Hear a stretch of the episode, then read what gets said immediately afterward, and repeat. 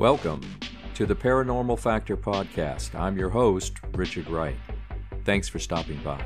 This is the place to explore mysteries, investigate the otherworldly, and share stories of the inexplicable and the strange.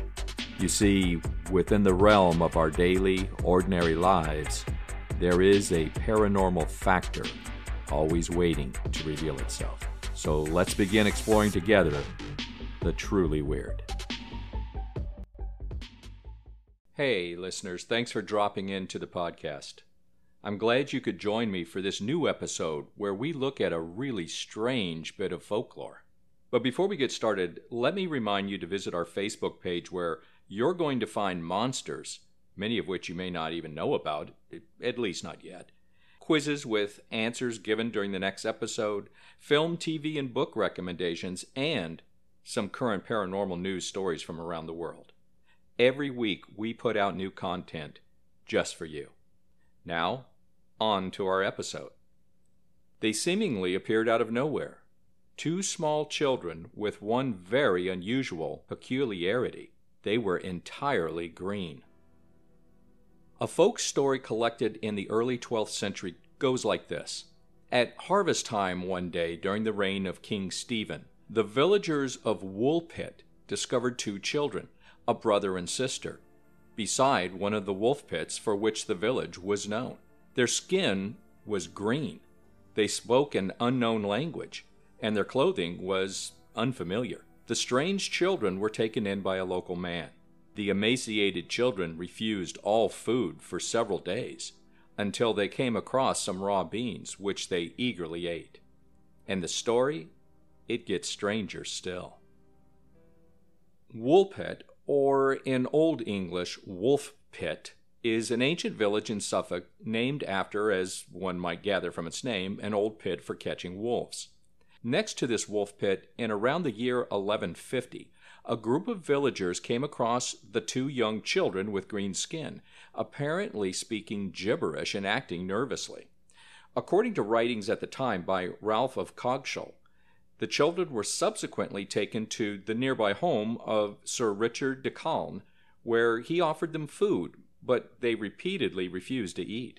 This continued for some days until the children came across some green beans in Richard de Calne's garden, which they ate straight out of the ground. It's thought the children lived with Richard de Calne for some years, where he was able to slowly convert them to eating normal food. According to the writings of the day, this change in diet eventually led to the children losing their green complexion. But we're getting a little ahead of the story, so let's go back to that beginning of this weird tale. The legend itself says the green children of Woolpit were a boy and his sister, found by farmers working their fields at harvest time near some ditches that had been excavated to trap wolves at St. Mary's of the Wolf Pits, or Woolpit. The children were strange-looking. Shockingly, their skin was tinged with a green hue, their clothes were made from unfamiliar materials, and their speech was unintelligible. The villagers could not understand what they were saying as they were speaking in an unknown language. But by using signs, they were able to interpret the children couldn't remember how they arrived at Woolpit. All they could remember was that they had been tending to their father's cattle, got lost, and then walking around aimlessly suddenly found themselves by the wolf pit. Everything was unfamiliar to them and about them. They obviously were not local orphans, and no one living in the village and nearby towns had ever seen them before. They were clearly starving, and when the villagers tried to give them bread, they flatly refused to eat. It was only when one of the villagers brought them green beans they started eating with pleasure. They survived only on beans for many months until they acquired a taste for bread. The children slowly learned to speak English, and once fluent, were asked where they had come from and why their skin was once green. They replied with the following: "We are inhabitants of the land of St. Martin, who is regarded with peculiar veneration in the country which gave us birth. We are ignorant of how we arrived here. We only remember this, that on a certain day when we were feeding our father's flocks in the fields, we heard a great sound, such as we are now accustomed to hear at St. Edmunds when the bells are chiming. And whilst listening to the sound in admiration, we became on a sudden, as it were, entranced, and found ourselves among you in the fields where you were gathering. The sun does not rise upon our countrymen. Our land is little cheered by its beams. We are contented with that twilight which, among you, precedes the sunrise or follows the sunset. Moreover, a certain luminous country is seen, not far distant from ours, and divided from it by a very considerable river. The girl reported that, like them, all the inhabitants of St. Martin's Land lived underground and were green like them. Shortly after this revelation, Richard de Calne took the children to be baptized in a local church. However, the boy unfortunately died soon afterwards from an unknown illness. The girl, later known as Agnes, continued to work for Richard de Calne for many years before marrying the Archdeacon of Ely, Richard Barr. According to one report, the pair had at least one child. Woolpit in the Middle Ages lay within the most agriculturally productive and densely populated area of rural England. The village had belonged to the rich and powerful abbey of Bury St. Edmunds. The story itself was recorded in two contemporary chronicles. The English chronicler Ralph of Coggeshall was an abbot of a Cistercian monastery at Coggeshall, which lay about 26 miles south of Woolpit. His account of the Green Children of Woolpit was recorded in his English Chronicle, and in it he named Sir Richard de Calne, who took the children in, as his source. Meanwhile, the English historian William of Newburgh, canon of the Augustinian Newburgh Priory, far to the north in Yorkshire, included the story of the Green Children in his main work, History of English Affairs. He was more removed from the incident both physically and in time. His version was published around 1220 and reportedly came from many trustworthy sources. Both writers stated the events took place within the reign of King Stephen or King Henry II, depending on which version of the story you read, so sometime between the middle or late 1100s. Even if you prefer one account over the other, a larger question remains. Is this story a folk tale or some inferior version of an actual historical occurrence? If the story is based on actual events, there are a few plausible explanations for the green tint. One theory is that the children had arsenic poisoning. The story goes that their caretaker, an earl from Norfolk, left them to die in a forest near the Norfolk-Suffolk border. Another more likely and less depressing cause is chlorosis, a type of iron deficiency spawned from malnutrition that leads to a greenish complexion. Chlorosis is caused by a very poor diet that affects the color of the red blood cells and results in a noticeably green shade of the skin. In support of this theory is the fact that the girl is described as returning to a normal color after adopting a healthy diet. Yet another, and perhaps most likely theory, maintains they were the children of Flemish immigrants who were persecuted and killed, possibly in the Battle of Fornham in 1173. Fornham St. Martin was a nearby village, separated from Woolpit by a river and just a few miles from Bury St. Edmunds, where loud bells often chimed. A similar theory focuses on the possibility the children were Flemish immigrants who were taken away from their parents. It's possible the children had been orphaned, suffered a poor diet while lost and on their own, and eventually made their way to Woolpit from Fornham St. Martin by following the clanging bells. Since the Flemish community was reportedly living in the area at the time, this possibility is highly believable. If the Green Children of Woolpit had indeed been Flemish immigrants on the run, and if they had fled into Thetford Forest, it may have seemed like permanent twilight to the frightened children. They may also have entered one of the many underground mine passages in the area, which finally led them to Woolpit.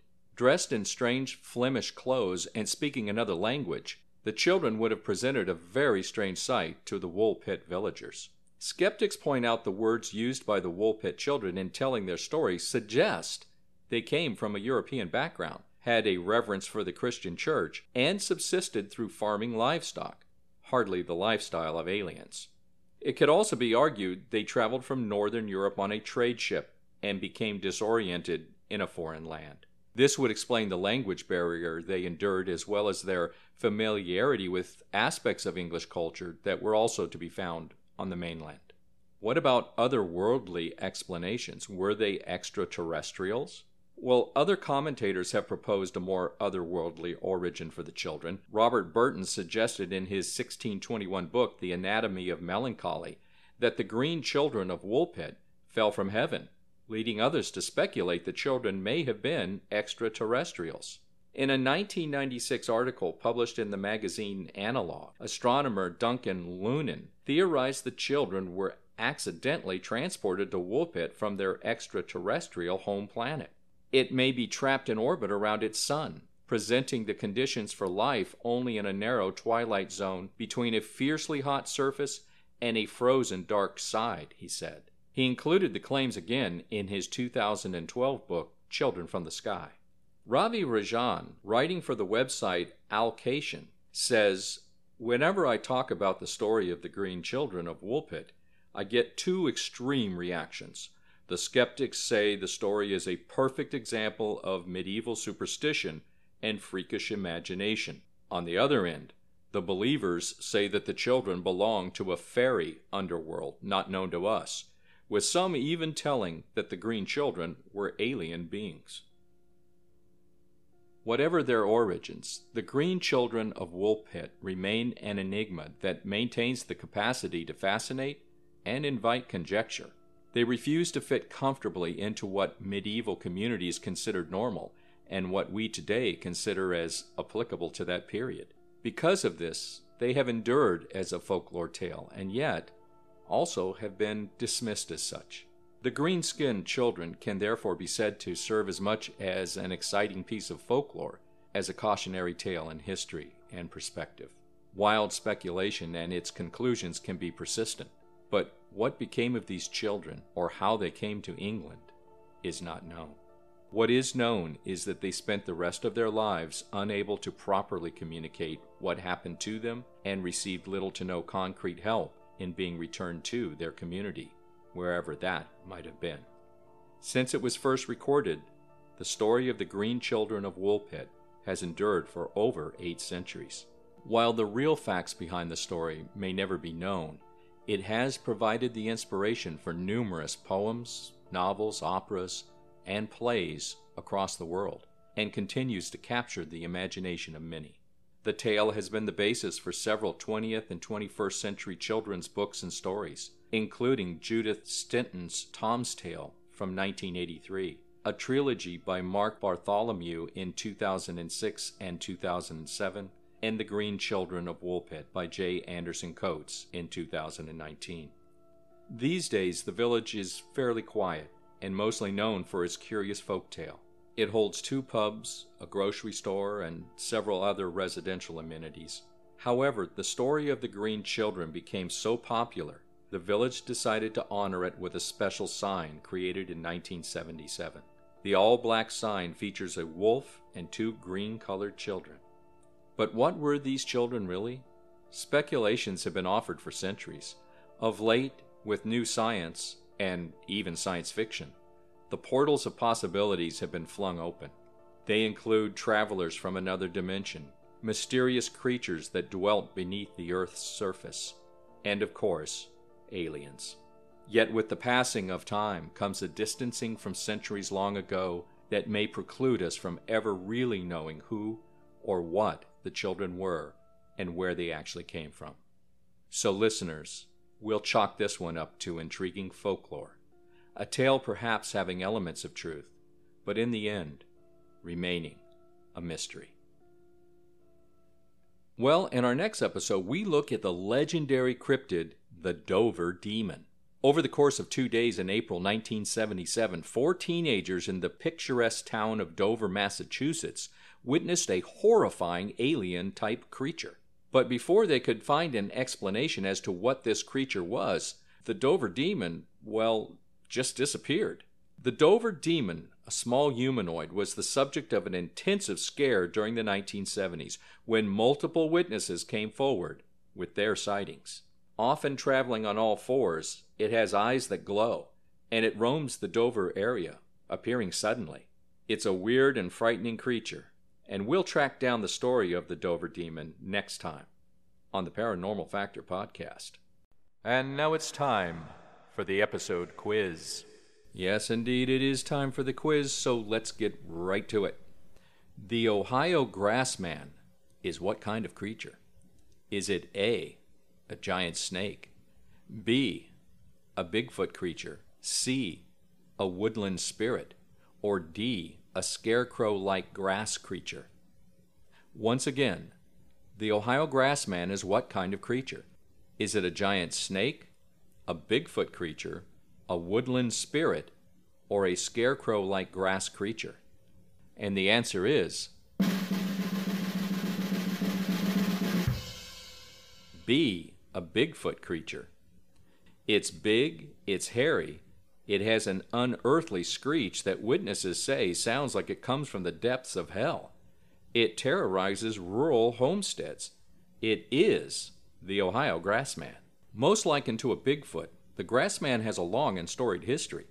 Originally spotted in 1978 in Minerva, Ohio, it reportedly would regularly harass local families and, in one disturbing case, strangled a family pet.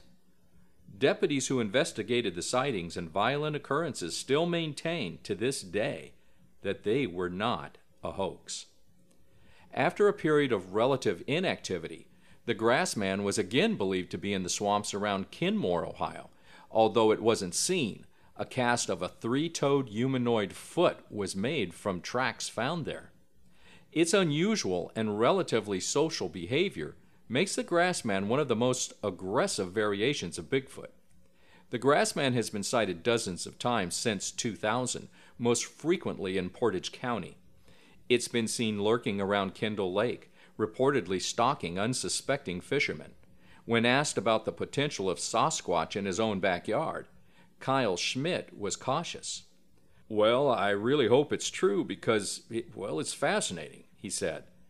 "But on the other hand, he's much more violent, and I own three small dogs and fear for their safety." The Grassman gets his name from the small, hut-like living structures or nests it builds out of tall grass. The first prominent sighting of the Grassman occurred in the small village of Minerva, Ohio, in August of 1978, when the grandchildren of Minerva residents Evelyn and Hal Clayton, along with their friends, ran inside screaming about a hairy monster they saw in the gravel pit outside. When the couple went out to investigate, they saw what the crying children had described. It was covered in dark matted hair, sitting in the pit, and fiddling with discarded trash. It was estimated to be around 300 pounds. The Claytons fled, but this would not be their last encounter with Ohio's own Bigfoot. The Claytons would see the Grassman many times after their initial encounter. One night it was seen peering at them through their kitchen window. Hal ran for his gun, but the creature was gone before he returned. The area was later investigated by police, and although there was no sign of the hairy humanoid, several faint footprints were observed in the mud, and a terrible stench still lingered in the air. The Ohio Grassman was later seen by the Claytons atop a hill near a strip mine at night. The next month, in broad daylight, the couple observed two hairy bipeds on the same hill. It was only after these reports by the Claytons that a frightening connection was made. Days before the gravel pit incident, the Claytons' German Shepherd was found dead, its neck broken, presumably killed by the hairy beast. The year 1978 was not the first mention of such creatures roaming the Buckeye State. In the 1700s, Indians native to the Ohio grasslands spoke of a race of bipedal ape men. Referred to as the wild ones of the woods, the Native Americans would leave out food for the creatures in an effort to keep peace. Again, in the late 1800s, sightings of a similar hairy biped were made near the Ohio River. The creature had apparently tried to throw a man out of his carriage, but retreated when his daughter, riding as a passenger, threw several stones at it. Reported to be very aggressive and incredibly strong, according to eyewitnesses and Native American writings, the creatures seemed to have the capacity for peace if useful to them, possibly suggesting higher aptitude. There have been up to 5 individuals spotted, and mothers and babies have also been observed. 16-inch-long hair strands were retrieved and analyzed by Ohio State University. Analysts were unable to identify any known animal they could have come from. We'll have more on The Grassman when we cover the Ohio paranormal landscape next season on the Paranormal Factor podcast.